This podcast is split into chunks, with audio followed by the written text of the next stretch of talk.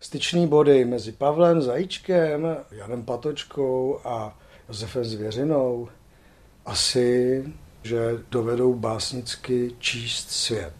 Ale potom, když jsme vztáhli Jana Patočku a Josefa Zvěřinu, no tak to už je samozřejmě jiná píseň. Protože mimochodem, oni byli taky přátelé, že jo. Mimochodem, Jan Patočka přišel za Josefem Zvěřinou s chartou, jestli by ji nepodepsal, mezi prvníma. A samozřejmě v myšlenkovém korpusu jsou si blízcí, každý vlastně s jinou životní zkušeností. Jan Patočka nebyl zavřený 15 let v těch nejhorších kriminálech, který dozorovali Rusové. Z toho vyplývá i jiný prožívání světa.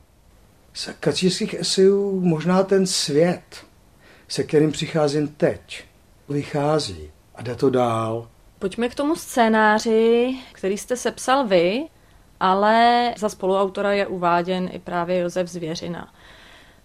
Z čeho z něj vycházíte? Tedy je to pouze právě inspirace idejemi, tím životem, který vy nějakým způsobem přetavujete do té textové podoby? Já si jim zabývám vlastně intenzivně třeba dva roky. Znám primární literaturu, tedy jeho texty, všechny. Mám je vyloženě nastudovaný. Potom samozřejmě znám literaturu historickou, historiografickou a potom samozřejmě tu memoárovou, tedy Josef Zeřina ve vzpomínkách, jak tedy zapsaných, tak vlastně orální historie. Myslím si, že ho poznávám, že ho mám blízko sebe. To znamená, že já se opírám o to myšlení a na něm vytvářím situace a příběh a především vlastně obrazy, symboly, znamení, skrz který má vlastně ten zvěřina k nám přijít. Jo? Jeho úžasná myšlenka je, říká, že obrazy, symboly, znamení jsou mostem, přes který přichází neviditelná skutečnost do viditelného světa.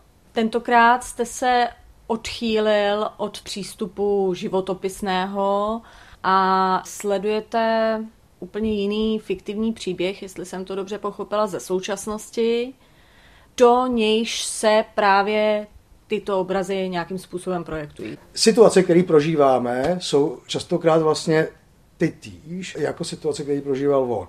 Jeho životní zkušenost se podobá té životní zkušenosti, která nás čeká. Takže to je vlastně taky důvod, proč ta věc vznikla. To není o vizionářství, to je nějaký snad schopnosti číst znamení doby a znát dějiny. A říkám to jako pozitivně, jako radostnou záležitost, tak by to řekl i zvěřina. že ty časy, kdy člověk přichází do situace, ve který se má osvědčit, nejenom furt o něčem žvanit, to na nás čeká, to přichází. To nejsou anomálie, dějiny nejsou náhodilosti. Je to dvousměrný proud. A návrat samozřejmě v dějinách to je prostě přirozený. Vnímáte asi velmi silně potřebu vzorů, které v minulosti třeba následovaly morální imperativy, že teď je doba, kdy je potřeba těmto osobnostem no, no, no ne, samozřejmě po revoluci tady bylo hurá, akorát, že se zrovna na tyhle ty lidi zapomnělo. Oni tu zkušenost nestihli předat. My se přeci musíme opírat o lidi, kteří prošli opravdu velkou životní zkušeností a našli v tom světlo. Ta duchovní linie, důležitá, a u zvěřiny ještě samozřejmě ten umělecký osten, protože on byl vlastně básník.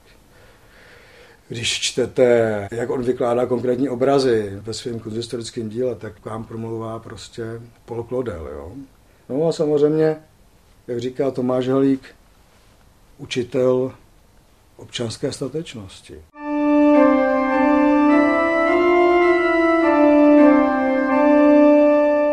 Myslím si, že je to zajímavý svět, protože se tady sráží vlastně muzika Vladimíra France a hudba Tomáše Vtípila. Ta stopa, co dodal Vladimír Franc, je dost cená. Byla nahraná na rekonstruovaný varhany v chrámu v Žalivě, klášteře, kde byli taky internovaní kněží a řeholníci v 50. letech.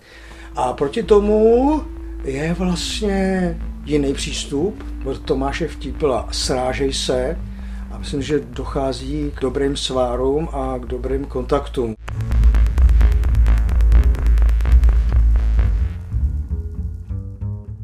Herci jsou důležitý.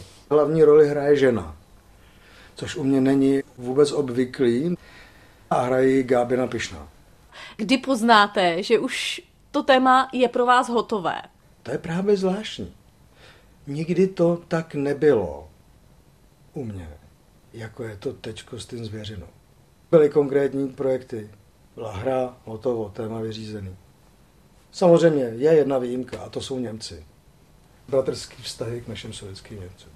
Tak to je samozřejmě velký téma, který mým životem nějak prochází. Ale ten zvěřina pro mě má ohromný náboj, no. Pro mě a myslím si, že právě pro nás.